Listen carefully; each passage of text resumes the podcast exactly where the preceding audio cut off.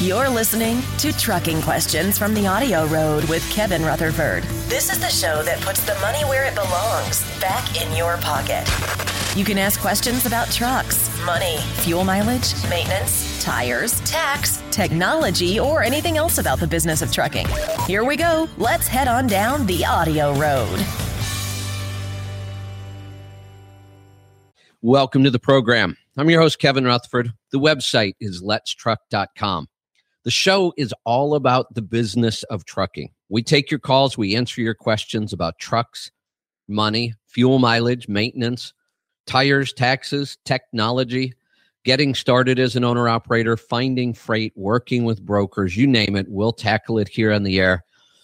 I'll do my best to find you an answer. If I don't have it, many times somebody else listening might. So if you've got a question, bring it to us. We'll see what we can do with it. We're going to get to those calls and questions in just a couple minutes. A couple things I want to talk about first. One, um, looking at rates and lanes across the country, which have been very, very strong. Last year, I was talking about this last week. Last year was the best year that I have seen in 30 years in the industry as far as revenue to owner operators. Now, it's a mixed bag and the reason is there are good rates and lanes out there. There's no question. Better than I've seen in a very long time. On the other hand, there are a couple things that are holding a lot of people back. So, what we tend to see in the industry right now is the same thing we're seeing in the economy. The top percentage of people just keep doing better and better. I, I have owner operators now breaking a dollar a mile net revenue. Net revenue. Now, I had a caller yesterday who was on a mileage contract, which is pretty common. And his mileage contract didn't even pay a dollar a mile gross. Now, it did if we threw in fuel surcharge, but not a whole lot more. It's a dollar twenty-three total. It's difficult in today's world to generate much profit when we only start with the dollar 23 now if you're in that situation two things become very critical. You've got to work extremely hard to control expenses because you can do that right now. In an instant you can control your expenses. If you're driving along listen to me slow down two miles an hour you just added $2000 to the bottom line. Slow down five miles an hour and stay there you've just added $5,000 to the bottom line. If you're only grossing uh, under a dollar 50, you've got to do that stuff to survive. Maintenance costs have gone up, tires have gone up, trucks have gone up. Everything across the board virtually has gone up. Fuel has gone down, but that's not necessarily a good thing. In fact, for many people, it's a bad thing. It lowers their profit depending on your fuel mileage you're getting above six, fuel goes down, your profit goes down, which means your your expenses in in essence have gone up, not down. I know it's crazy, but that's the way it works. So if you're on one of those mileage contracts, you have got to really start focusing on expenses right now. Then I would really encourage you, and I, I'm not the guy that tells people, you know, the grass is always greener, go look for something better, jump carriers. That's not me. I'm the opposite. I'm the guy that says find a good carrier, build a relationship, stay there until you're ready and you've got a good plan to move on to something better. I think if you're in a mileage contract and you're happy, then stay there. If you're in a mileage contract and you're looking around saying, how are these people making all this money? They're making it because rates are much higher now it, it's nothing really to go out and get a buck 70, buck 80 a mile on van freight and two plus on almost every other freight right now. So, two things control expenses, look at your business model, see if there's something else you'd rather be doing that puts you in the path of those higher rates. Either getting a percentage or getting your own authority. That's a big step, but it's certainly a possibility. And if we look at 2014, not only was it the best year for owner operators I've seen, it was really a great year for independents. Uh, the, I, I watch these surveys every single year, and I've been doing it for decades. Plus, I have access to 30,000 owner operator uh, profit and loss statements. I review those all the time. Last year was a great year.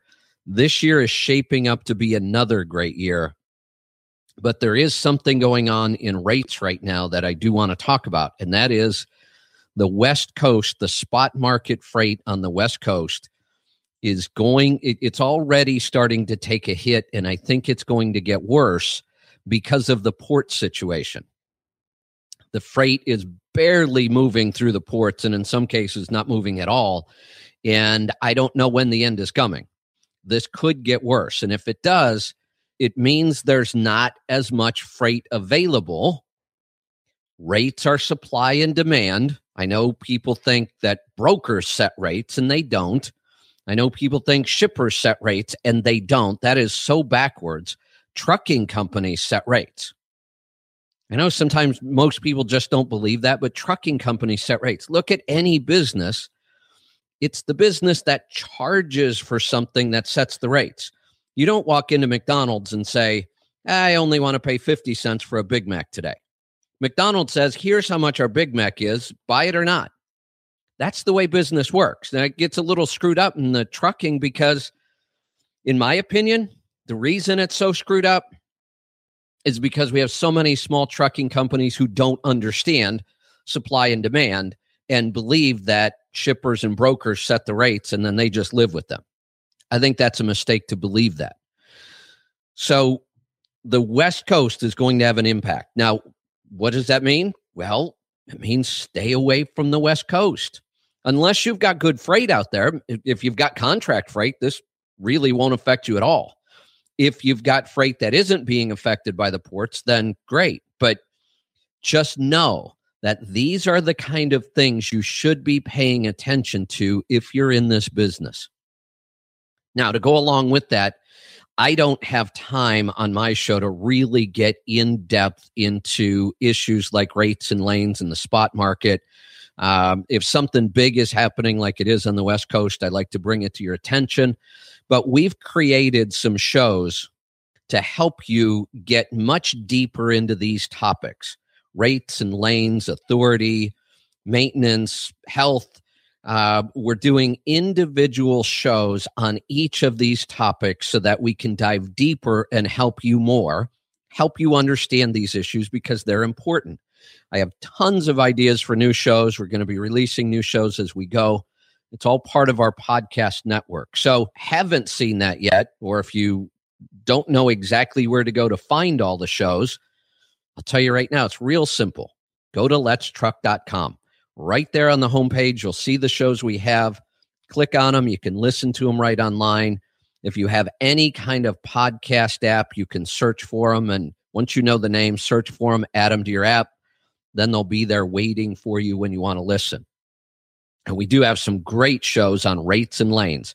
Uh, Rico Muhammad does rates and lanes, and he gets really deep into spot market, different areas, different cities, you can ask him questions about how to find better rates, how to put together triangles, how to put together dumbbells, all kinds of strategies for increasing revenue. It's the other half of running a successful business. Decrease expenses, increase revenue. We focus a lot on decreasing expenses here, but we also know that revenue is important. Rico's doing an excellent job of that. Um, Kenny Long will help you if you decide you want to get your own authority. And that's his show, Trucking with Authority. He'll answer all your questions and, and he goes far beyond just getting the authority. He goes into all the issues of running with your own authority, insurance, and just so many more things.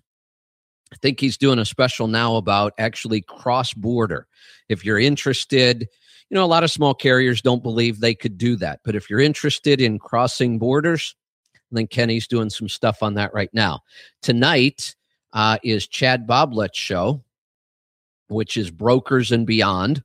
And uh, it's at four o'clock Eastern time. At, at the end of the show, I'll try to remember and I'll give you a phone number to check in on that one. Uh, but that is tonight, and that is a great show. Chad brings brokers on the show to help you understand how all this works from their side of the table. really good information. Um, also, he, he's helped build a lot of good relationships between independents and brokers. And that's crucial. If you're going to be an independent, you, you kind of have two choices work with brokers and load boards. There's nothing wrong with that, but you should be developing relationships with brokers, not just randomly picking freight or go customer direct.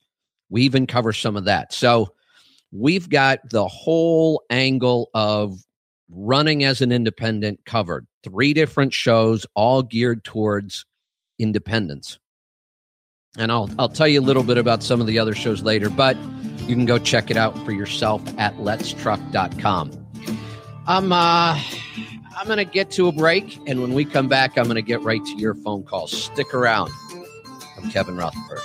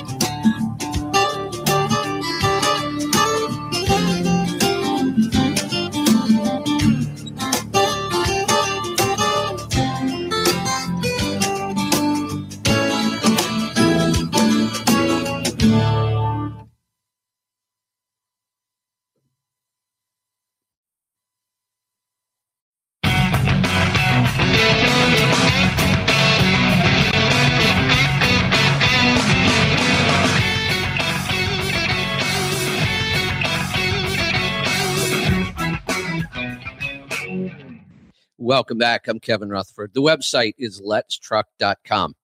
Hey, you know, when I talk about the podcast and our recorded hours that we do here during the week, one of the ways that you can make sure you get notified of those is to be on our text message list. It's real simple, it's free. We don't charge you anything. Uh, as long as you have a text pa- package, you won't get charged for that either. It's also easy to remove yourself anytime you want. And we don't spam you. We don't share this list with anybody, and we never will. So all you have to do, grab something to write with. I'll tell you how to get on that list. And while you're grabbing something to write with, I'll tell you right now, we have only been using it for the recorded hours, but we're going to start extending it out and, and letting you know when the podcasts are on the air as well, so you can join those. It's always fun to be a part of those live. And then if you have a question, you can ask it. If you miss one, you can always go back. The uh, the way to get on our text message list real simple. Open up your text message program on your phone. The number you're going to send it to is what's called a short code. It's not a phone number. It's just 99,000. You would enter that code in just like you would a phone number, but it's just 99000 and you only have to put one word in the text. Don't put anything else. One word. Don't worry about caps. It's just listen. Text the word listen to 99,000. Wait a couple minutes, you'll get a reply, and then you'll know you're on the list. Anytime you want to remove yourself, it's real simple. You just send another text back and uh, you'll be off the list. You control it all, and you, you'll know when we're recording and when we're doing podcast shows as well. Let's get to some phone calls. Let's head off to Iowa. Dwayne, welcome to the program. Hey, Kevin. Uh, you got an oil sample there I'd like for you to look at. All right, let's take a look here. So we've got a Series 60 here. Uh, what year is this? Well, it's a Fitzgerald Glider kit. Okay. The so the engine is uh probably DDEC 3, DDEC 4. Uh showing 289,000 miles on the engine and about 200,000 miles on the oh no, about 20,000 miles on the oil, correct? Correct. Okay. This is a pretty normal sample anymore. And what I mean by that is even though the fuel dilution is being flagged at a level two, you're at 4.1. It has dropped viscosity a little bit, but you've got a really light oil in here. And oh, no, you don't. Is this a 1540? No, it's a 540 Cam 2 synthetic.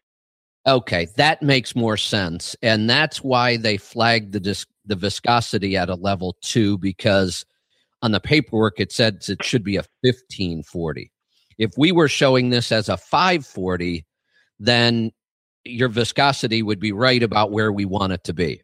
Um, they flagged the tin at a level that it's only a two. I have no idea why that would have gotten flagged that low, so we can ignore that. Um, are you idling more than normal? Eh, in the last month, I have yes.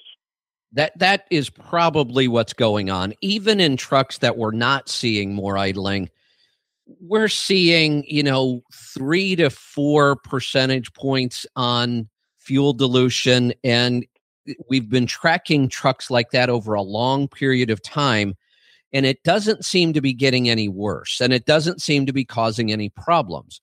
So I'm almost thinking we're settling into kind of a new normal on their their testing and I'm not really worried about it anymore. Even when we start to believe that there truly is a little bit of fuel dilution, I'm telling people to just watch it. Just and that's the beauty of oil samples is we can see everything that's going on. If we would if we were to start to see, you know, wear metals climbing up, we might address it. But I'm a little afraid to to address fuel dilution these days because it just seems like we go in and start screwing around with injectors and we end up with a worse problem. Uh, until we can identify where we can get really good injectors and and good people installing them i would rather live with the little bit of fuel dilution and just watch the oil and make sure it's not hurting anything. And and yours is not hurting anything. Okay so the tin is nothing to be concerned about either it, it's so low. I mean, two parts per million, and and it didn't even go up. Here's the thing: why didn't they flag it last time? I'm wondering why they didn't flag it last right. time. It was two then, and you actually had less miles on the oil. So two is is really nothing.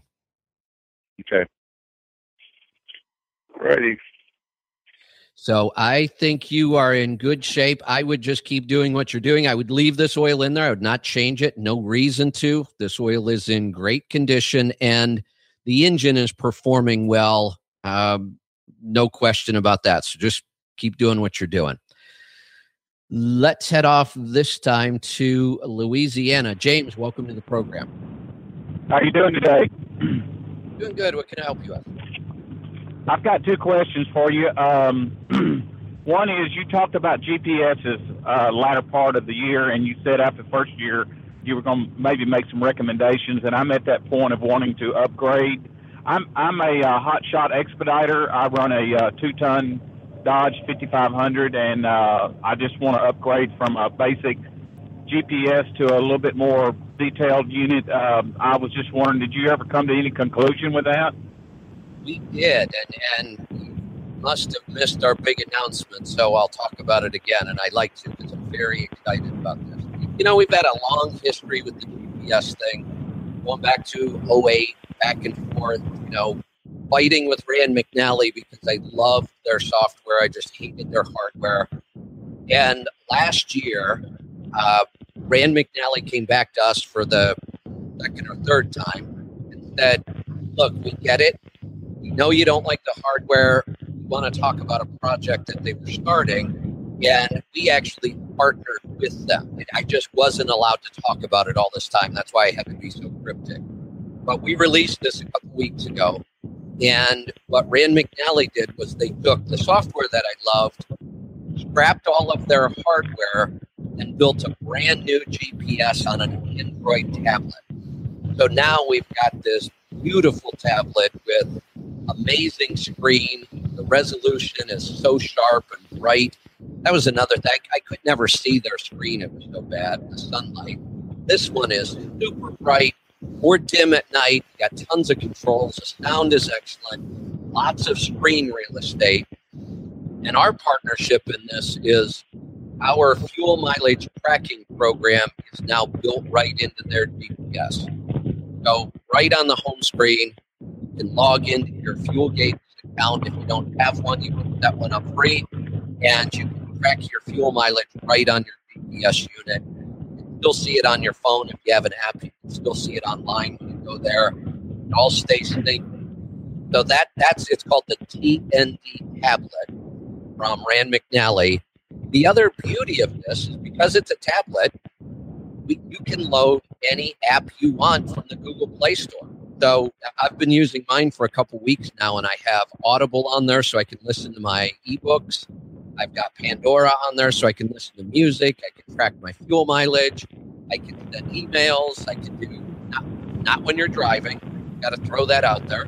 Just because it's there, we don't want to be doing that stuff while you're driving, but it's all there and it's all in one place. So I literally have mine, or I'm getting ready to tie mine into the audio system in the truck that's going to become like the command center. Oh, it's also got a uh, built-in webcam or dash cam. So, you know, if you want to record forward while you're driving, that's all available. It'll run in the background. GPS runs in the background. You can still listen to your audiobooks.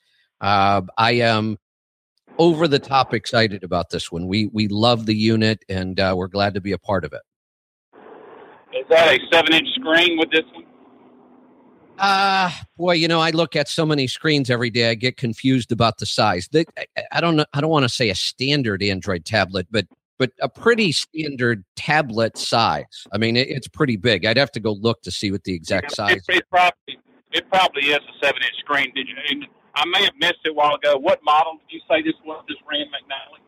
They are calling it their TND tablet. Okay.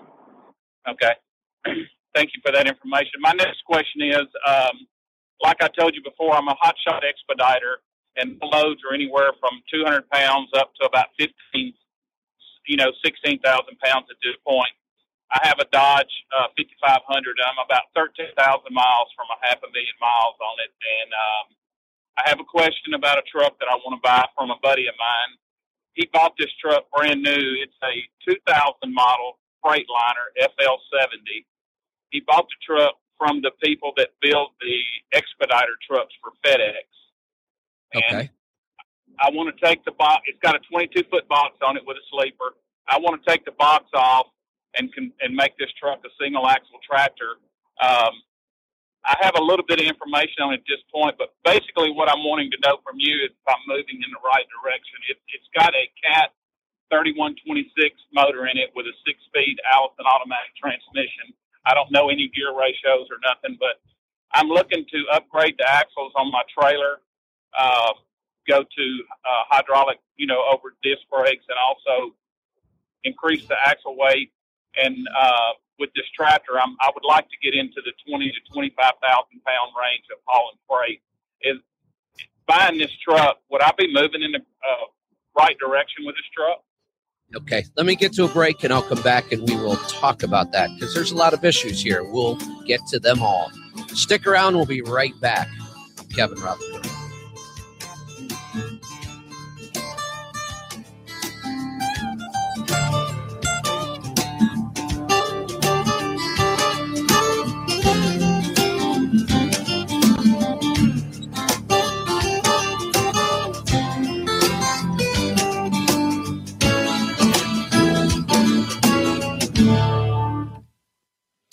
All right, real quick before we go into this next segment, I want to give you a heads up. Um, today is a very unusual day.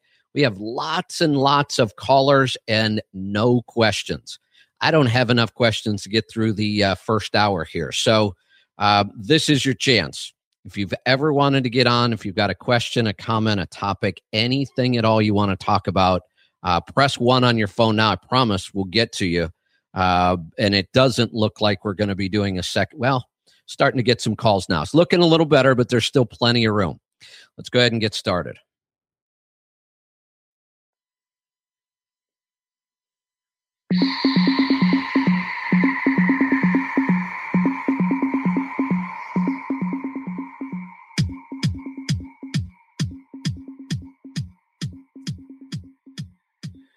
Welcome back. I'm Kevin Rutherford. The website is letstruck.com. If you need any help from us at all, whether it's on fuel gauges, profit gauges, anything in our store, our accounting, our new tax service, I don't want to spend too much time talking about those things right now, but just to let you know, our tribe care is always available to help you out. Give them a call, It's 855 800 fuel. 855 800 3835. We're there to answer questions and help you out. I'm going to get back to some phone calls. I'm going to go back to Louisiana. James, you still there? I am. Okay. First question I have, and and the reason I ask this is those trucks usually hold a premium. How much does he want for this thing? Uh, I'm getting it for twelve thousand dollars. Okay, that's a great price. I that's just what I wanted to make sure. Sometimes those class seven trucks really hold a premium because there there's just not a lot of them around. Many times I can usually find a class eight cheaper, but this is a good price. How many miles are on it? It's a, 90, it's a um, it's it's got ninety nine thousand miles on it. He was, he bought it brand new, and he's the only person that ever drove it. He sold his business, and um, he he's got the truck parked at his house. Now, do you mean ninety nine thousand original miles on the whole truck? Yes. You need it's to hang up. in his driveway. This is the kicker with it. It's been he parked the truck in 2005, and it, all he was doing was just out there cranking it. He wasn't driving it, but he's run the batteries down, and now he hadn't cranked it in about a year. So I'm asking about the just sitting there, you know, for what 14, uh, what for 10 years. Yeah, and we can talk about that. I don't see that as a big deal these days. You know, it used to be a bigger deal. Over the years, though, the materials we use in trucks has improved. I, I bought a 99 Volvo that um, had 700,000 miles put on it in the first four years. It was a team truck, four or five years or so. And then in the next 10 years, only had 40,000 miles put on it. And I bought it and, and I've had it for, you know, well over a year now, coming up on now, I've had it well over a year, and none of those problems showed up. You know, the things that we think are going to happen from it sitting, and even for me, it sits for months out here for me because I'm getting ready to go back out on the road now. But I'm out there, you know, starts right up because I have the engine start module on it, and I, I'm inspecting everything, and it still looks great. So I don't see that sitting as being a big issue. There are some things we could go through, but um, this is a steal an absolute steal. At, at $12,000, you can't beat this deal. This is a good truck for what you're doing. I think you are absolutely moving in the right direction. I think overall, you're going to find your cost of operation could go down and your revenue could go up because you'll be opening yourself up for more freight. So I think it's a great move. Well, I was gonna, I'm gonna send a uh, record to go over and pick the truck up, bring it back to my shop, we're to drop the fuel tank and, and have them batted and cleaned up, replace all the fuel lines, drop all the fluids, new hoses, belts. And what I'm actually going to do is, is uh, I'm going to insure the truck and register it as a farm truck for my farm. And I'm just going to drive it for about six, eight months, just locally, 100 miles here and there, just to kind of get the truck acclimated back to running again in case there is any issues with it. Yeah, and, and that's always a good idea. In fact, I'm doing the exact same thing this weekend. Mine's been sitting, my my truck and trailer, and you know, the RV's got some pretty complicated systems in it, satellites and uh, solar and all kinds of stuff. So before I take off out on the road in a week or two, I'm taking it out this weekend, running a couple hundred miles, park it in an RV park, make sure everything works. So I, I think that's a great idea. Um, it, it, you know, the, the um, I know there's some throwaway motors in those type trucks. I don't know which one it is. I haven't gotten the serial number off of it, but it's I know it's a Caterpillar 3126, and I'm assuming it's going to be the better motor since it's in the FL70 series. Yeah, and and even if it wasn't, I mean, the, the 99,000 miles, this thing barely broke in. So, you know, no matter what's in it, you're going to have a lot of life left out of it. I, I'm not wild about the Allison automatic. And, and the reason being is they're not very fuel efficient. They are a that is a true automatic transmission. That's not what we talk about in over the road trucks. People say automatic, but that's that's incorrect. We have automated manual transmissions in class 8 trucks. Very seldom do you ever see an Allison. But an Allison is is like you have in a car. That that is a true automatic transmission and they're just not very efficient. They have a most of them have a really really deep overdrive. Like we talk about, you know, 0.85, 0.73. I think one of the Allisons goes all the way down to 0.61.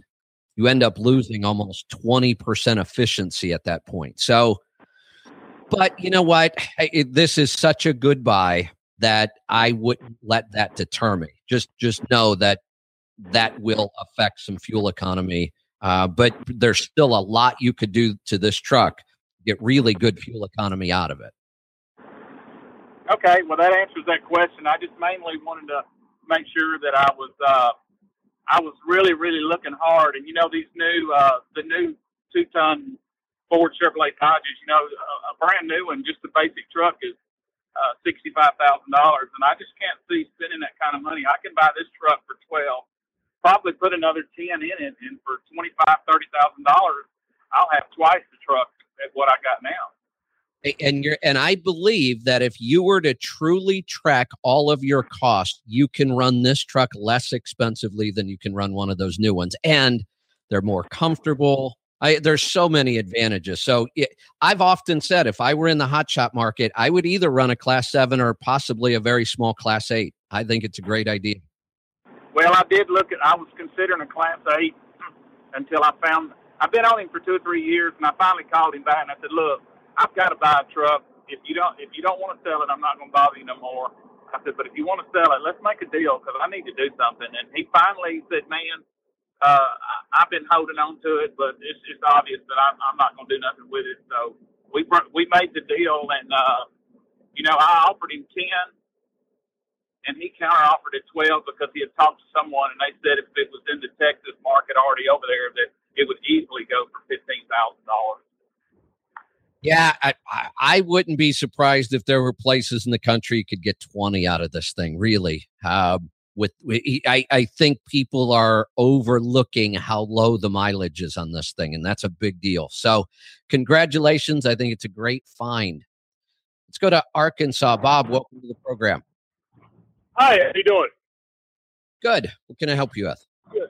Um, I've got I've got a 2011 Volvo with the ISX in it and I'm running a 13 speed Eaton. I'm doing what I can. I just got this truck, and it, it had low to mid fives for fuel economy. Shut that off. And um, I got a new uh, charge air cooler that brought it up into the sixes. Um, my question for you is, how can I find out my rear end gear ratio without opening it up? Um, it's got roughly 500, almost 500,000 miles on it. So I really don't want to just go by what the VIN numbers uh, might say it's got. You know, because it could, with that amount of miles, it could have been changed out at some point. Um, because I'm trying to, I run this around 6970 all the time. And um, that puts me at about 1450 RPMs. And that's a bit much as far as I'm concerned. Yeah. Did you tell me what engine was in this? The ISX. Got an uh, it's, uh, 400. Yeah, 400 turned up to 450. What year? 2011. 11. All right. And what tire size? Uh, 22 fives. Low pro or standard? Uh, standard. Okay. All right. Uh, so let's run some quick calculations here. And I'm pretty sure they're standard. I have the tire type here. I don't know if that'll well, here's, here's how, yeah, here's how you can tell. If it says 11R225, that's a standard. If it says anything else like 275, 285, 295, 70, those are all low pro size. So there's a lot of different low pro sizes, but we refer to them all as low profile. Anything with 11R is all right. So I, am going to go with a standard for right now until you might be able to tell me any different. Um, and we're going to calculate this, and then we could still run the VIN number and just verify. You said it was a 13 speed, correct? Yes. And at 70 miles an hour, you said that you are at about 1450. So right. it looks like um, looks like we've probably got 342s. I, I'm kind of stuck right between 342s and 355s when I calculate it. So it's one of the two without knowing that tire size for sure. I'm probably going to guess 342 right now. Let me get to a break and I'll come back in just a minute. Stick around. I'm Kevin Rutherford. Check out the website. It's letstruck.com. We'll be right back.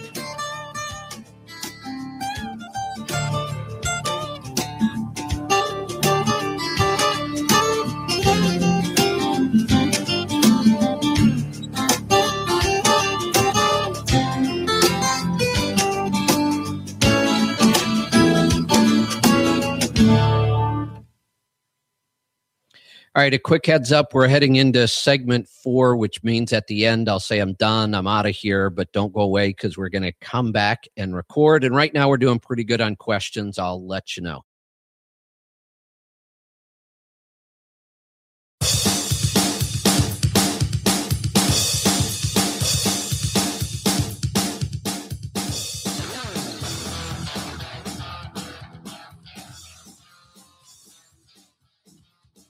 Welcome back. I'm Kevin Rutherford. We're down to the final segment, so I'm going to get right back to some phone calls. Let's go to Arkansas. Bob, still with me?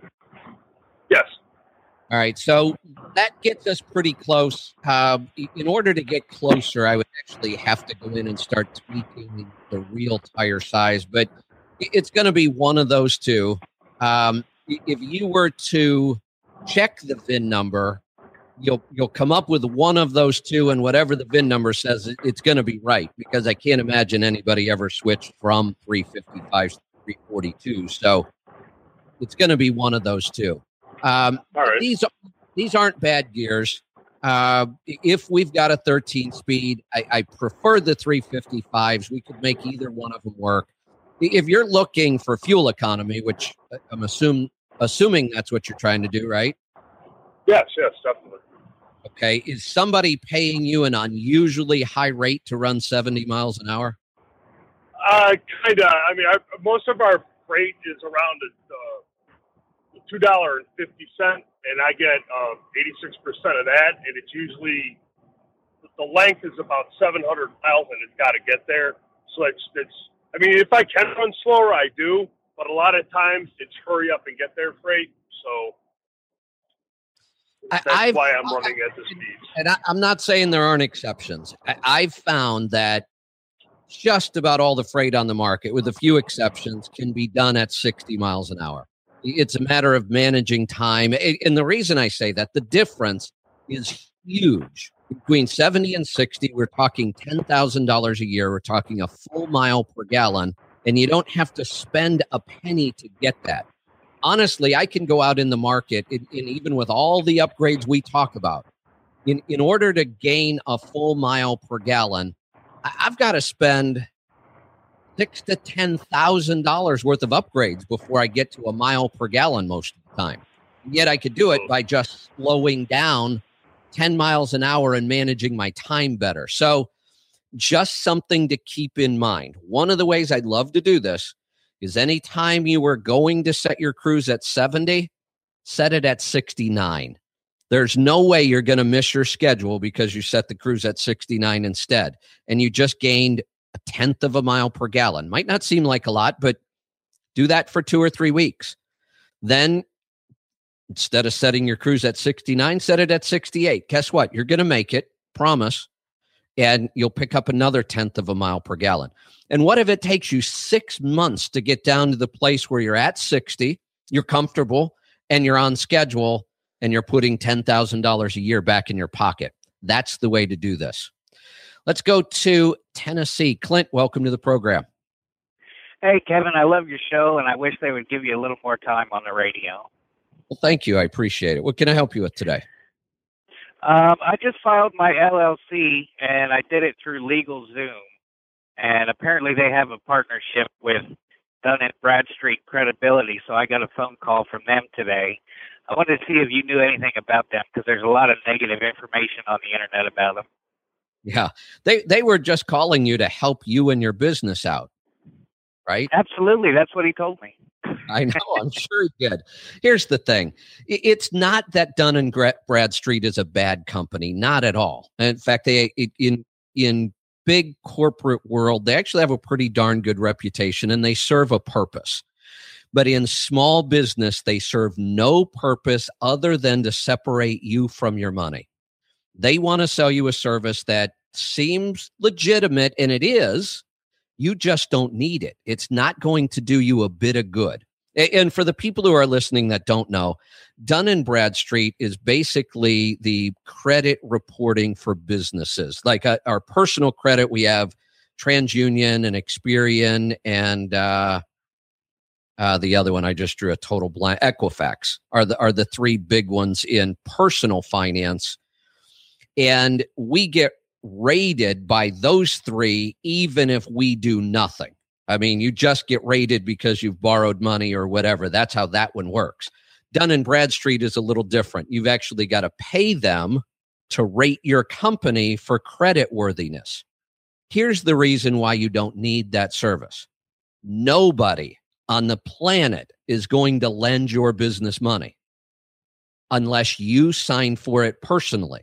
And then they don't care about your business credit and they don't care about Dun and Bradstreet because they're not looking at the business. They're only looking at your personal credit. It's going to be that way until you get up into the multi million dollar level. Um, I'm running a company with several million dollars in sales, and there is no way I would pay Dun and Bradstreet to rate my company. For one, we don't borrow money. We never have. But even if I did, I'd still be signing for it personally. Nobody's going to give my company credit. Does that make okay. sense? Yeah. Yeah. I, t- I told him uh, when he called me, I told him I wanted a little more time to do some research because I know that I heard you say before that there is real no no real benefit or anything for the business credit. Yeah, you can't get it. and here's why. I mean, let's say you're the one with the money and businesses are coming to you and you want to borrow it. Would you lend money to a corporation that could literally disappear tomorrow and nobody else is on the hook? Absolutely not. How easy would it be for anybody to shut down a corporation? Borrow a bunch of money, shut down the corporation. The corporation was responsible, but it doesn't even exist anymore, files bankruptcy, and you go on your merry way. That's what could happen. That's why eh, small businesses that could disappear easily, nobody's going to give them any money. They're going to hold the owners personally liable. You you can get a, a, a loan in the business name, but you are still going to sign for it personally. So having the rating for a small business is just worthless. Okay. And on a side note, I probably should have asked before I did it, but do you have any opinions on LegalZoom as far as filing LLC? Uh, yeah, and I've done it. Um, I, there's there's a little bit of risk that we miss something that might come back later. But honestly, I've been around small businesses my whole life, and I can't think of a single case uh, where it really became a big deal. Normally, what happens is a lot of people do it this way it gets you through the basics. And then if the company starts to grow, at some point you're going to you know start working with an accountant and an attorney and they'll go fix everything anyway. So yeah i've done it this way many times. I don't think it's any big deal. All right. That's all i had for you today. Thank you very much. You're welcome. The exception to that is if we've got things that make it more complicated multiple partners or or other issues like that, I would prefer to sit down and pay an attorney. But many times, if we're starting on a shoestring, go ahead and do it. Let's uh let's go to Scott. It's your turn. Welcome to the program. Yeah, Kevin. Seems like lately my business is turning into a hot shot company. We're getting uh doing more LTLs and partials lately. Actually, trying to get better at it. But uh, wanted to ask you is we're still toying with the idea down the line of taking an axle off this thing. Would do you think Landstar would still lease us out with a four axle four axle setup, or you think is they're going to be at a? Is your trailer a spread? Yes. Uh, you know, I would certainly go talk to Landstar before I did it, but you're heading towards what I think could be a great idea I just haven't had time to experiment with it enough yet. But I've done a lot of research, I've done a lot of thought. Um, I think that there is a market out there for a four axle with a spread.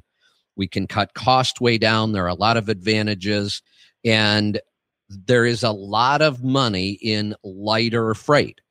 And there's a ton of money in partials. So you uttered the magic sentence in there, and I want you to go back to it. You said, I probably should get better at it. You need to change that sentence and say, I absolutely need to get better at it.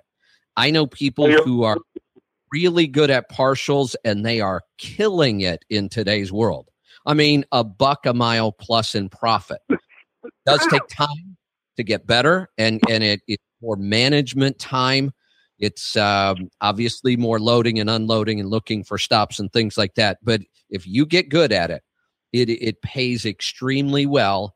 And I, I think if I were to go back out on the road, I would do exactly that. I would build a four axle with a spread. I, I would build it so that I could get as much payload as I needed um, but I wouldn't be out looking for the heavy stuff. I'd be looking for the partials and the LTL, and I, I think you could make a killing doing that. Now, the thing, other thing that we're running into is that uh, a lot of these people say, well, they want to ship something and pay an LTL rate, but then they turn around, like one did to me this morning. Well, we'll pay you nine hundred dollars on five hundred miles with you know two thousand pounds would have been a, would have been a good add-on to everything else. But I told him, I says, number one, the other stuff isn't going to go for another day. well, no, it's got to be picked up today and delivered tomorrow. They want. Yeah, well, that's the part you have to get good at managing, and you have to build relationships so you're not fighting with these people all the time. There's no question, Scott. It's much more difficult. That's why it pays so well. That's why I said you absolutely have to get better at it but I think it is a great market to be in, no question. Thanks for joining me. I'm all out of time. I've got to get out of here. I'll see you back here next time. Be safe, be profitable, do the hard work, and master the journey. I'm Kevin Rutherford.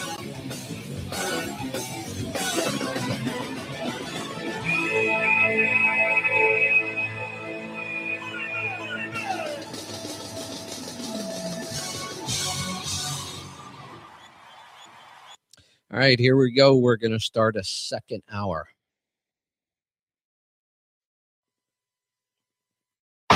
Your money, your taxes, your truck, and your road to success in the trucking industry. This is Trucking Business and Beyond, the show that puts the money where it belongs back in your pocket. Welcome to the program. I'm your host, Kevin Rutherford. The website is letstruck.com. The show is all about the business of trucking. If you've got questions about trucks, money, fuel mileage, maintenance, tires, taxes, technology, getting started in the business, getting started as an owner operator, getting your own authority, you name it, you're in the right place because that's what we do. We take your calls, we answer your questions about all of those things and so much more. And we're going to get to those calls in just a couple minutes A couple things I want to talk to you about, and then we'll find out what it is you want to talk about. Uh, the uh, the other day, I, I had a question about health insurance and self-employed health insurance specifically, and I've talked about this in the past, and I've even complained many times that when we're self-employed, we have to go pay for our own health insurance, and now it's actually a requirement to live in this country. I don't get me started on that. So now we have to have it. Before it was a good idea, now we have to have it. And what upset me was we're in business, the government says we have to have health insurance, and yet they wouldn't let us take it as a business deduction. They would let us take it as a personal deduction. Now, our tax system is complicated, but what that means is if we can take something as a business deduction, we get to save 15.65% right off the top in what's called self employment tax, which is your Social Security and Medicare. Because you're self employed, you have to pay both halves. That's why it's 15.65%. Then it also saves us on our income tax at whatever marginal rate we have happen to be at 10%, 15%, 20%, wherever we are. So there's a big savings there.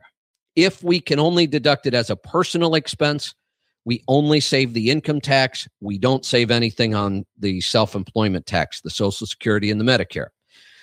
And I've, I've complained about that for years. Well, the, the beauty of our new business model, which means we we partner with other companies that are very very good at what they do. I ran an accounting company for 15 years, but I've been out of it since 2007. And when we looked at offering the service again, I thought, why reinvent the wheel? Let's go partner with a good firm. We'll do the trucking side, make sure that's all done right. We'll let them handle the tax side. And it's already paying off because they've got a great strategy for this. And it's fairly simple. Now, you have to be married to make this work. Um, don't run out and get married to make this work. I don't think that's a good idea. But if you're married, if you are an owner operator, and it doesn't matter what your business model is, you could be a lease operator, you could be leased to a carrier, you could have your own authority. All we do is hire the spouse as an employee. And it doesn't matter which way it works. The wife could own the business and hire the husband. The husband could own the business and hire the wife. But we hire one of the two as an employee of the business and we provide them with a full family policy for health insurance. And now it is fully deductible to the business. We can combine this with health savings accounts and make tax free contributions and all kinds of strategies beyond that. But uh, this is a big one, especially now with most people seeing their health insurance premiums rise. Mine went up dramatically because of uh, Obamacare, whatever you choose to call it.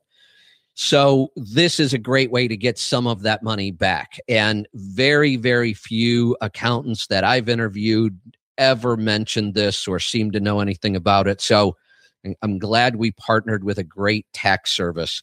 If you're interested in our tax service, by the way, uh, you can give us a call. We'll tell you all about it. The number to call is 855 800 Fuel, or you can go right to our website, which is letstruck.com. Uh, let's see. While you're there, also check out all of our new podcast, which is the Audio Road Network. You'll see it right there on the homepage. You can go listen to all the old shows.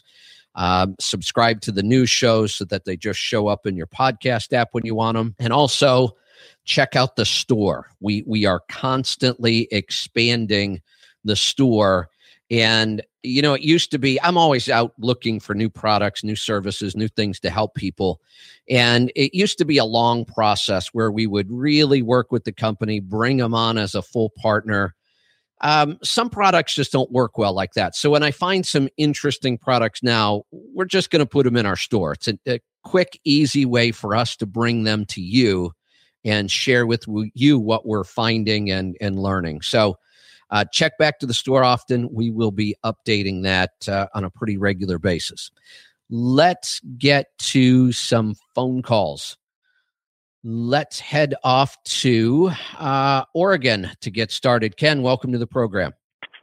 Hi, Kevin. Um, I love all the shows, the podcasts, and and those kinds of things. I've got a question for you. Um, if you've got my uh, business report in front of you, profit gauges. Okay, I do. I'm a least okay, and um, well, do you want to ask any questions, or can I start? I'll make it as quick as possible, but. Yeah, g- give me your story while I'm kind of scrolling through the numbers here, and I'll try to multitask. Okay, I'm a leased owner operator. I have my own tractor trailer. Uh, do open equipment. Um, I love the carrier I'm leased to, the people and everybody I deal with. I've never had more straight up bunch of people. It's just a business model I'm not too crazy about. And I'm thinking about moving forward, getting my own authority. Uh, currently, um, I'm I have to give them about 25% of the line haul revenue, and uh, but doing that, I mean, I'm damned to do all the work. I load all. I have my own load boards I load off of, and I mean, Yeah. right now I'm I'm doing like sixty percent broker freight because uh, I'm competing against a hundred over a hundred lease purchase trucks, and that's primarily where the agents and uh, the home office kind of focus their attention. And I really Right. don't have any skin in the game. I'm kind of almost a bottom feeder. Well, let me let me give you the good news. Uh, the good Okay. news is came to me with two things that really make this easy for me to do. One, all of your numbers are here in profit gauges and they look amazing. You're doing a great job of the data entry. So I can see everything I need to see, which is huge. Uh, second, the company that you're leased to, I'm very familiar with, and I couldn't have described it any better. I think they have a great Really? environment. Oh yeah, love. I, and I go way back with people at this company. I don't know anybody at the company personally. I've known lots of owner operators there over the years, and I've heard the same things. Um, great environment. They're happy there, but a lot of people get to the point where you're getting to. Look, I'm doing all the work. I'm finding my own freight, and they're still taking 25 percent. Um, under a model like they run, if they were to cut this to 15% for guys like you, I think they would keep a lot more people. Uh, I, I just don't think they're providing you enough that that it's worth paying them 25%. So it, it's always a tough decision to move away from a company you're happy with, but you're looking at it the right way. You're looking at it as a business decision. You're saying, wait a minute, I'm doing all the work and and why do I have to pay them for this? And then I have to fight against these other trucks. And those guys aren't doing the work. I can tell you that. The lease purchase guys don't know their numbers, which means they're usually willing to run for less because they don't get it. Uh, and, and that's tough to fight against. So the fact that you're doing such a great job on your numbers, you already know how to work load boards and those kind of things. I think this is kind of a no-brainer. I, I think the within the first six months of you stepping out and doing this on your own, um, your gross revenue is okay, uh, dollar fifty-five. But honestly, that's probably do some quick number. That that's probably twenty percent less than what it should be for the freight you're moving, and that's the money you're giving to them. You know, you're you're going to have to incur some new expenses when you step out, insurance, some compliance stuff, fuel tax, those kind of things. That'll eat up that other five percent. But eh, by the time you are all said and done, you're only keeping 34 cents a mile.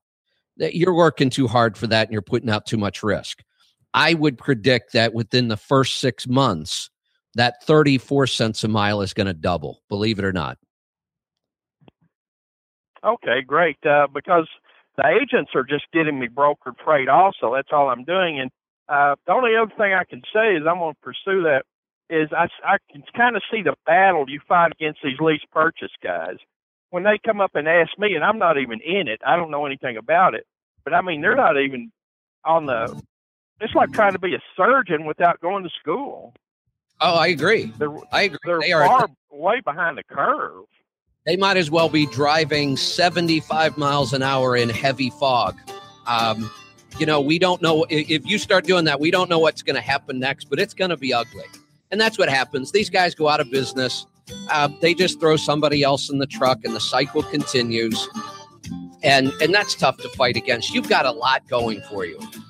You will succeed at this, and it's a great time to go do it. I'm not saying jump. I'm saying get prepared, do all the right stuff like you're doing. But I think this is a, a plan that you need to work on. Stick around. We'll be right back. Kevin Rutherford.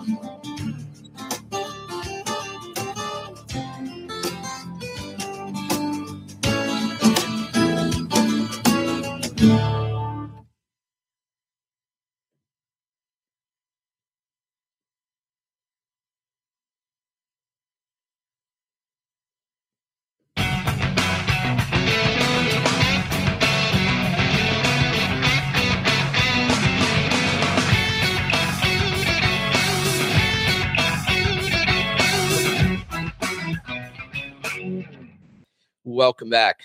I'm Kevin Rutherford. The website is letstruck.com. we're going to head right back to the phone calls. Before we do that, though, let me uh, give you a quick heads up. We are uh, growing our text message system again. We we did this a while back, and then we backed off for a while, and we've got some things in place. The new podcasts are going great. Our network is up and running, and we want to make sure you know when we're recording and when podcast shows are on. And the best way for us to do that is just to send you a quick test, text message right on your phone. Message pops up half hour to 15 minutes before the show. The phone number is right there. You click on it and takes you right in and you can start listening. It's also very easy to join the list and very easy to unjoin if you decide that you're getting too many texts, but we won't spam you. We don't share this list with anybody ever. We never will. We only use it to let you know about shows and recordings. So grab something to write with It's really simple to get on this list. All you do is text the word listen. That's it. Just one word, listen. Don't worry about caps or anything. Text the word listen to what's called a short code. It's just like sending it to a phone number, but you just send it to 99000, 99,000. Send it to 99,000. The word is listen. Don't put anything else in the text. Wait a couple minutes, you'll get a confirmation back and you'll know you're on the list. Let's get to the phones. Let's go to California. Justin, welcome to the program. Hi, Kevin. How you doing this morning? Good. What can I help you with? I just uh, I just wanted to get your opinion. Uh, a friend of mine came to me the other day. Uh, he just bought a new truck because he runs in California, and he's got a 95 uh, yeah 95 Classic Freightliner good motor, good transmission. You know, everything's good on it, and it was running, but the state, you know, kicked him out or kicked it out. They put it on limited mileage, and he was asking me what I thought he should do with it. Should he keep it to uh, use as a backup in case this new truck has problems, or should he just try and sell it out of state? And I, I told him that I thought he should get rid of it just, rather than just letting it sit. But I just kind of wanted to get your opinion on what he should do with it in case his new truck has problems? Well, he's a little leery because it's a 2012 Pete with all with everything.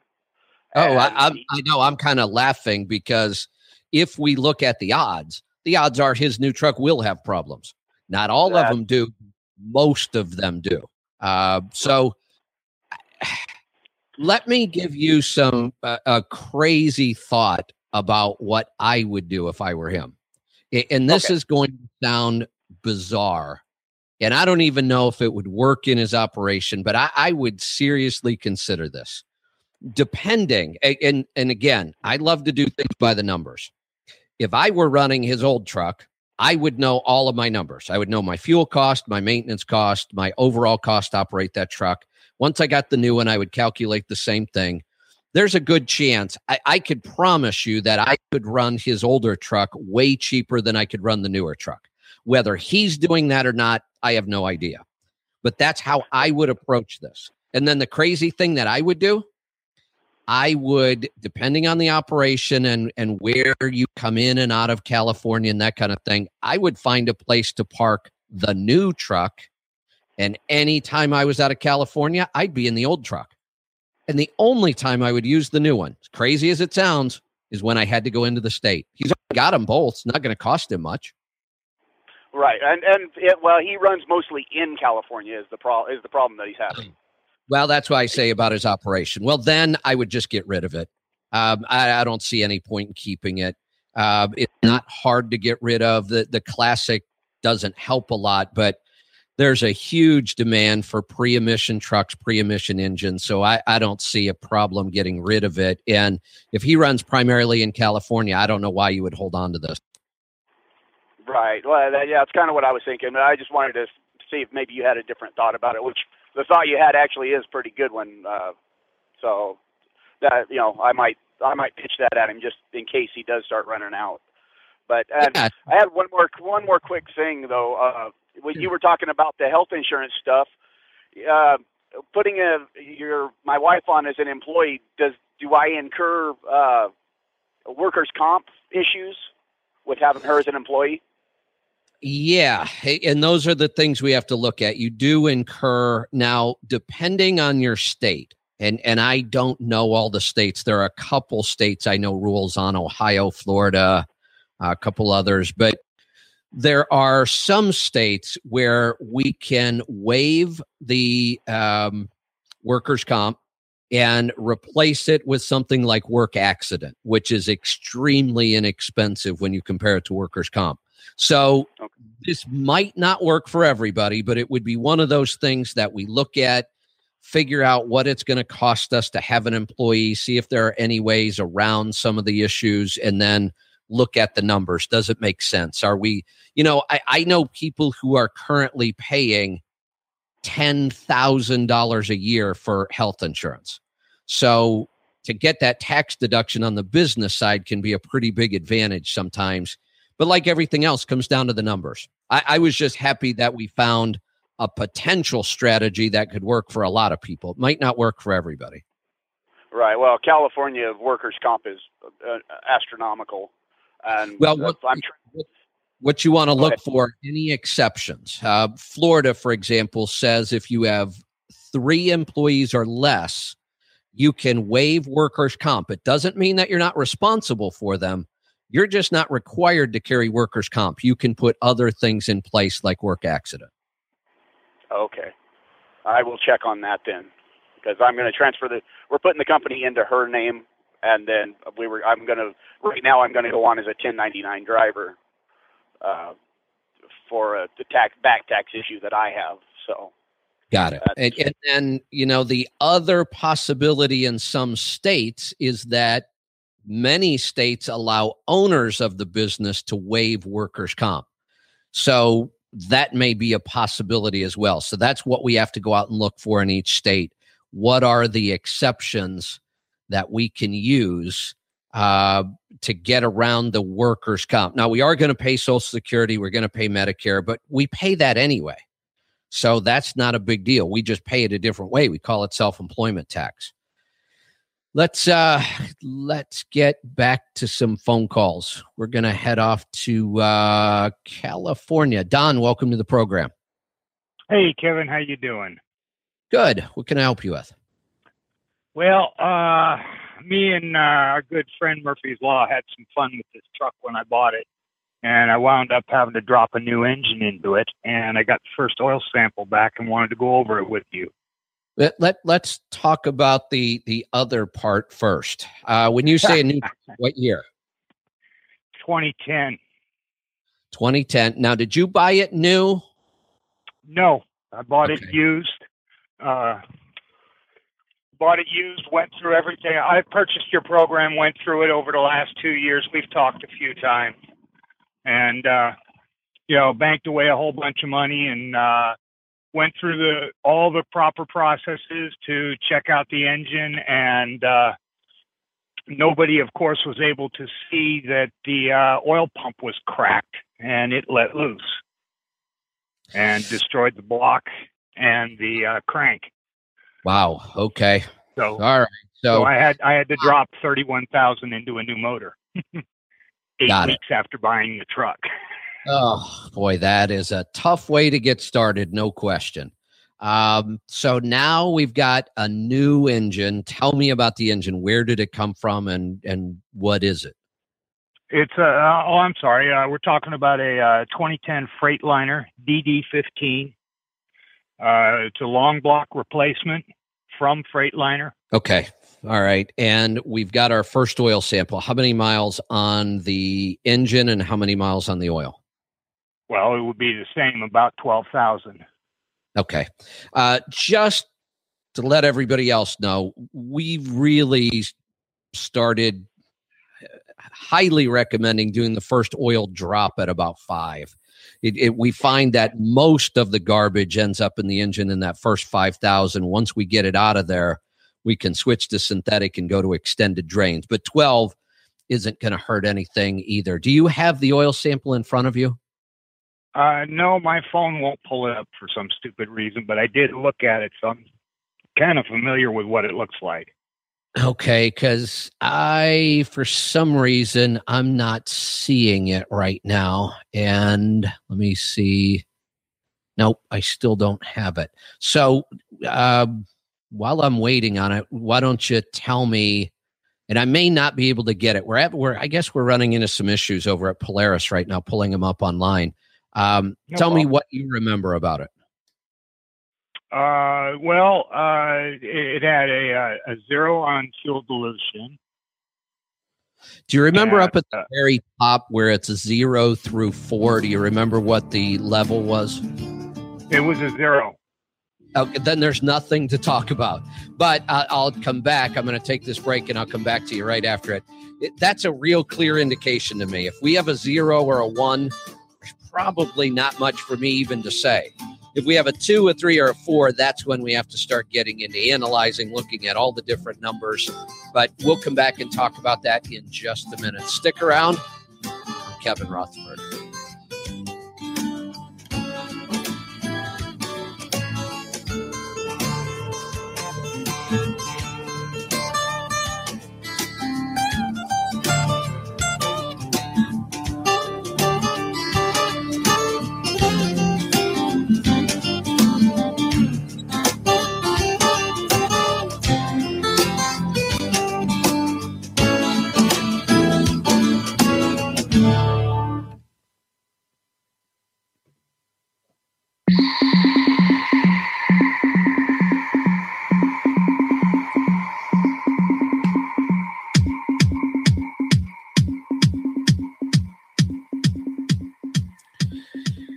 Welcome back.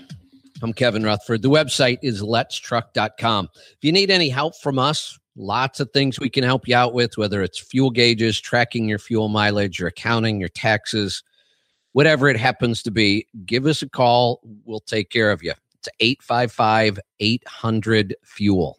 855 800 3835. Let's get back to the phones. I was talking with Don in California. So, Don, that is a really, really good sign to have the first oil go 12,000 miles and be a zero. The only other time I think I've ever seen that was on a microblued engine. And I'm assuming, well, no, I know for sure this isn't a microblued engine. It was a factory engine. That's the only other time I've ever seen that.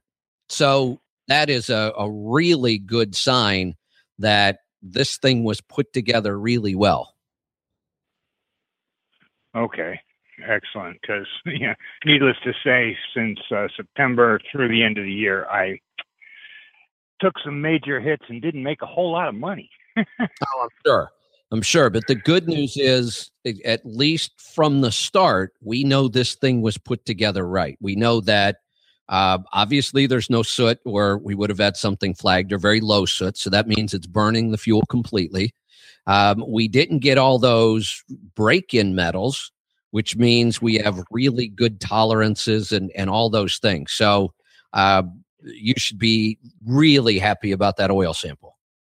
Okay, great. And we'll uh, look forward to the next one. I'm not going to obviously be able to throw an OPS on this for a little while. I got a major recoup to deal with. Yeah, and you know that that's not really a big deal on a DD15. Look, I'd love to have them on there, no question. I would have it as a goal, but you've got 50,000 mile oil drains on this engine anyway. Yeah, I'm not comfortable with that. I'm going to go 25. Uh, n- Here's what I would highly recommend instead, really. Sample at 25, and you're going to find out that oil is super clean. I, I've done lots and lots of DD15s, and I tell people 50,000 is minimum. I know people who could go farther. See, the, and, and the reason they can is because that has some limited bypass filtration on it. It's not nearly as good as an OPS, but it's way better than what we're used to. And that's why they're able to go 50,000. So I would not worry about that a bit. If you're concerned, sample at 25 and call me. And my guess is it's going to be a zero or a one. Okay, excellent. And, Then and we'll do that, that I mean, yeah, I mean, if if you do it at 25, you're going to double your oil change cost for no real reason at all. And, and you're telling me my right right now, and I get that. So let's not throw it down the drain. Right. Okay. Well, then uh, I'll let you get to other calls and uh, we'll talk next week or something and take a look at January's numbers and see if you can see any trends Sounds or anything I need to work on. All right, will do. Thanks for the call and thanks for doing the hard work. Having the numbers, that kind of stuff makes all the difference. Let's head off to Tennessee. John, welcome to the program. How you doing, Kevin? Good. What can I help you with? Well, uh, got your book last week. I wish I would have did it two months ago. Um, well, I'm, yeah. Um, so I'm working for a guy right now, uh, driving his truck. He's contracted with someone, uh, you know, that's a good company that I'm trying to get on with. I've been dealing with the agent directly. I've made uh, some relationships with him. He's got contracts coming up, and he says, you know, you should get your own truck. So my problem is is uh, some credit problems. I had a wife that passed away a couple years ago, and my question to you: with these good runs, how hard would it be uh, to just go out and lease a truck, like uh, you know, from a Hertz or a Penske? It's not well. I, I shouldn't say it's not hard. They they do have some credit issues. They have some insurance issues. You might have to put up big deposits. I'm not even sure. Um, you're just going to have to go see if it's possible. And you know, my thought on that is that depending on the rates, we'd really have to look hard at numbers. I have a huge problem with doing this as a business model. As a Right, short, no, I- right. Um, I, I had to do it once uh, for about nine months. So I, I have a lot of experience with this. And then I did it short term a lot because I had dedicated contracts that absolutely had to go. And we only had one day a week to get trucks fixed. And many times it just wasn't enough. So I, I have tons of experience renting trucks from everybody. And I, there was a time when I ordered a new truck.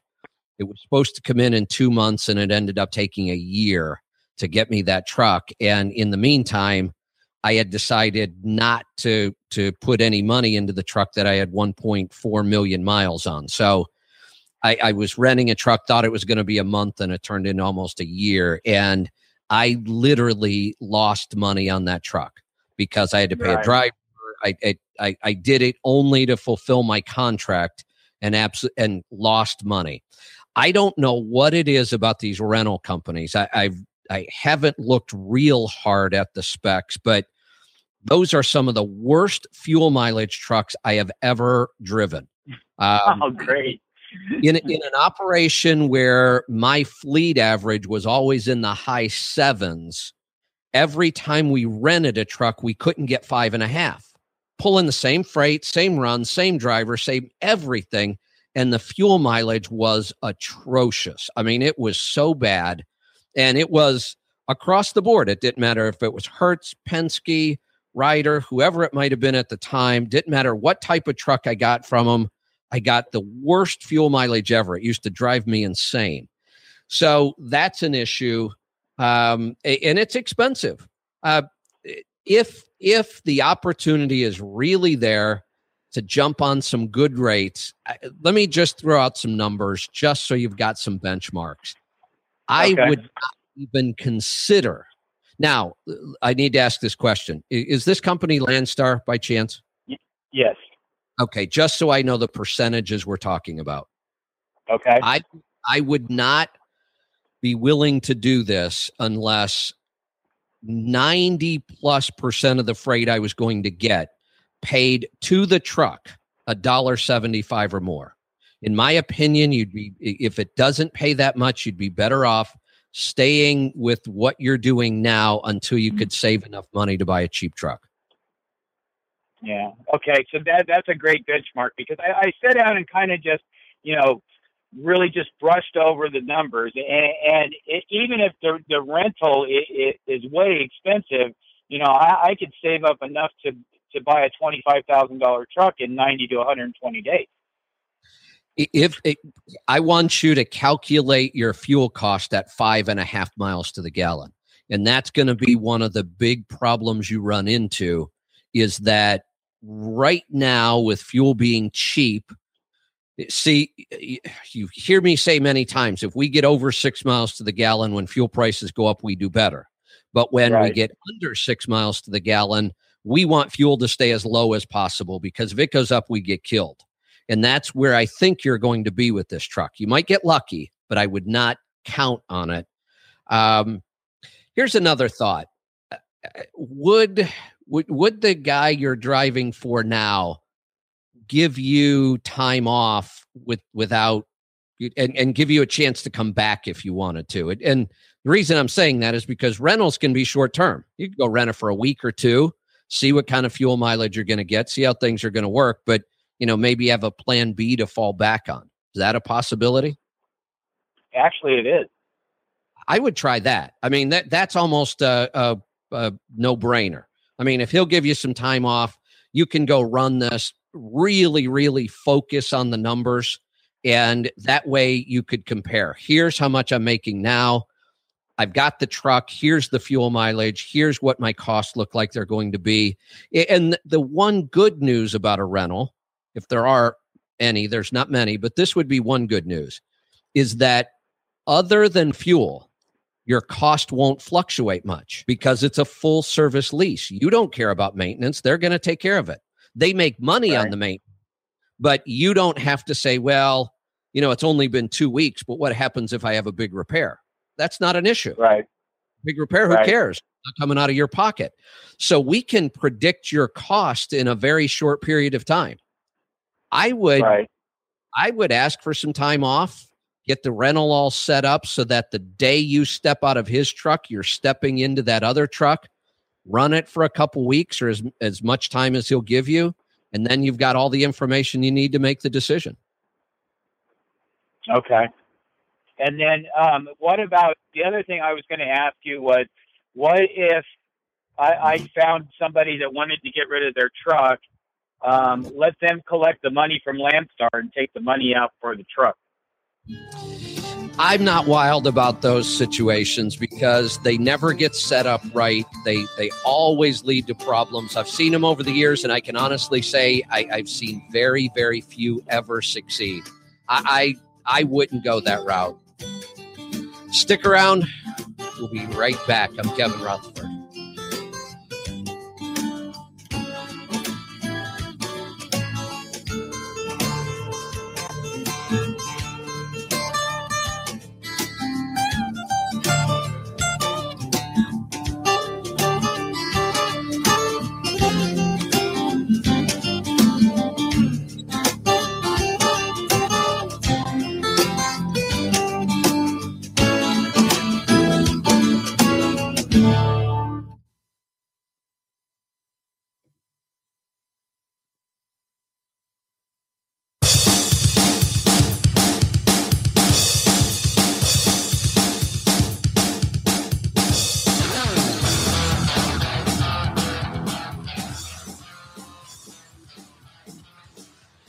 Welcome back.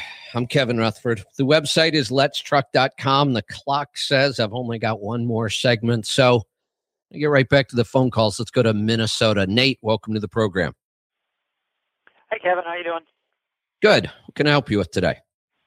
I wanted to ask you if you've ever uh, reviewed on the show or looked at or talked about uh, the Volvo C13 XD package where they pulled the D13 engine to the I-shift motor and put direct drive gears in it. Have you ever have you ever talked about that on your show and how it's supposed to behave and perform? Uh, a little bit, and I've driven one, and I I love the technology and the direction we're heading in. These transmissions are really efficient. They're getting better and better all the time.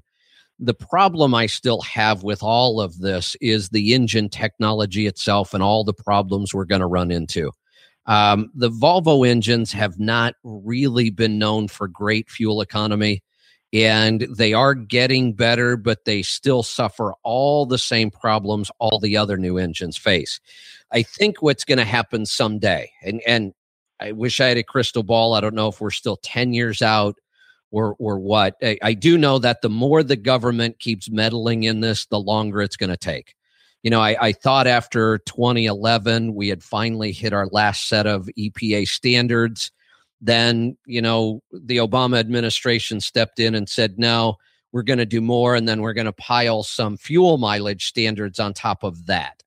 And when the government mandates fuel mileage standards, everybody loses. Uh, that's that should be left up to the free market. It should be left up to the people who build trucks and the people who own trucks. And as long as the government keeps imposing new standards, the manufacturers can't catch up and fix the problems they already have. There will come a time that we won't be talking about all these problems with new trucks. We we saw it with cars. The 70s were a nightmare when when they made the standards on cars and it took us a couple decades. You look at cars now, I've I've got a Toyota with 122,000 miles on it and I've put one set of spark plugs in it. I mean, it, it is unbelievably maintenance free. We'll get close to that with trucks someday. We're not there yet. When we do get there, all of these other technologies that we've been developing will finally get to shine. Our aerodynamics have been improved, our transmissions have been improved, our drive lines have been improved, but it's all being covered up by all this garbage.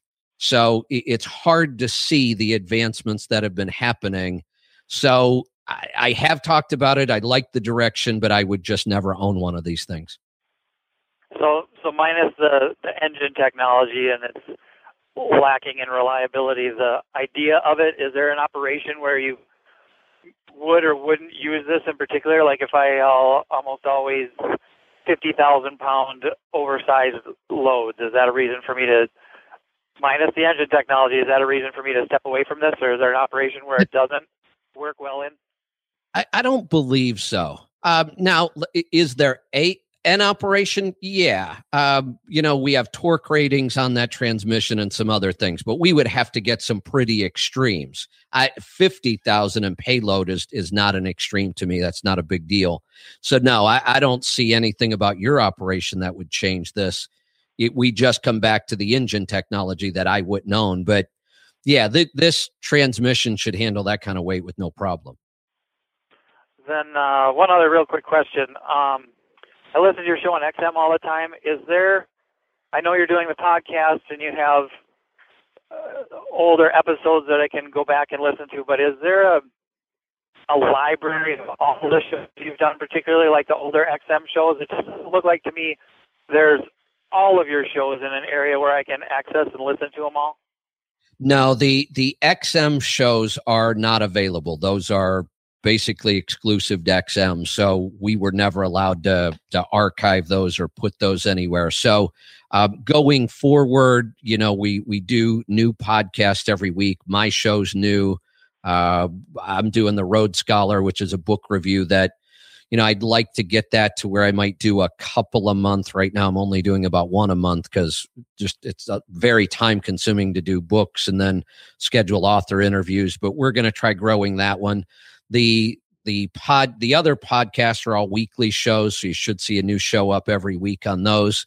Um, in the beginning you know we were playing around with different platforms uh, and we've we've settled on building our own network now. I wasn't happy with any of the other platforms. We built out our own network uh, which is just now getting finalized. Literally in the last week we're almost there. But if you go to let's letstruck.com You'll see the new shows. We should have our app out so you can subscribe right through our app pretty soon. And uh, we will just continue to grow that. But past XM shows, uh, they don't archive them anywhere, and I'm not allowed to either. Let's go to Missouri. Ken, welcome to the program. Hello, Kevin. Hey there. Should have should have some profit gauges in front of you. Let's see what I've got. It looks like I do. Let's uh so it looks like this is your yearly wrap up for 2014. Is that correct? Yep. Oh boy. I you just put a smile on my face, Ken. I, I thought love, I would. I, I love this because this is one of my favorite examples. And I I just spent two days with two other callers talking about if you are on a mileage contract and you're only generating a dollar 20 something in in revenue it is going to be really really difficult to make any money well you've done it i mean you have done an amazing job of this i i, I always look at two numbers real quick and that is the gross revenue and the net revenue And when I looked at your net revenue, I almost fell off my chair. I'm surprised everybody didn't hear a big bang. Dollar twenty nine gross revenue. That is way below the average these days, but that is a pretty standard mileage contract. So there's a lot of people in this boat. The problem I've been saying is rates have gone up. The companies didn't follow with their their their contract prices, and everything else is going up. Maintenance is going up, tires are going up, tolls, everything, and it's making it hard. I was telling people it's making it hard to get to the mid 40s. 40 cents a mile, 45 cents a mile is tough to do these days. Your bottom line is 66 cents a mile. That's insane. Are you stealing fuel? Uh oh. Oh, did I? I lost Ken. Oh, I'm going to keep going through his numbers though, because I'm just about out of time anyway. And these are amazing numbers. I got to tell you, Ken, I know Ken well, um, great owner operator, been to several CMCs, and he sets goals and he works at them and he shoots for them and he gets to them. And this is uh, just an amazing number. So I'm going to go through this. Uh, dollar twenty nine a mile, all miles. His fixed cost six cents a mile. That is amazing. He's paying four cents a mile for insurance, three cents a mile for tax and license. And when we do some rounding, that actually comes out to six. Let's call it seven. Uh, no truck payment, none of that. He a lot of his stuff is covered through his lease. That's why his fixed cost is so low. His variable cost uh, overall are only 57 cents a mile. I know people who spend way more than that just on fuel. His fuel cost is 45 cents a mile, and maintenance cost is a nickel. A nickel. I said the other day he couldn't do this anymore. Ken proved me wrong. He is running an old truck, old pre emission, high mileage truck, but he is meticulous about doing the right stuff. He, early on, he invests into the upgrades we talk about. He invests in the fuel mileage upgrades. That's why he's got 45 cent fuel cost. He's invested into all the maintenance upgrades. That's why he's got five cent maintenance cost and everything else is just minor. I mean, there's there's nothing else in this even to talk about, and with very very little risk, an old high mileage truck that we probably won't see any real problems out of, uh, leased to a carrier that's taking care of just about everything for him, and he gets to keep sixty six cents a mile. I absolutely love that. This is the textbook case of what is possible when you do all the right stuff. And and yeah, you know, the stuff we talk about here on the show in many ways is the right stuff. It's not the only way, but it is the right stuff. The education, coming to the CMC, learning these things. Ken's great at networking. He's he asks other people questions. This is a textbook example. And, and I know I'm like spouting off here because I get excited about this stuff. This is what the show is all about right here. Ken, thanks for sending this in. Sorry we lost you. I'd love to get you back on the weekend show, and uh, I think we will do that. Thanks for joining me, everybody. We'll see you back here next time. Be safe, be profitable, do the hard work, and master the journey. Good night, everyone. I'm Kevin Rutherford.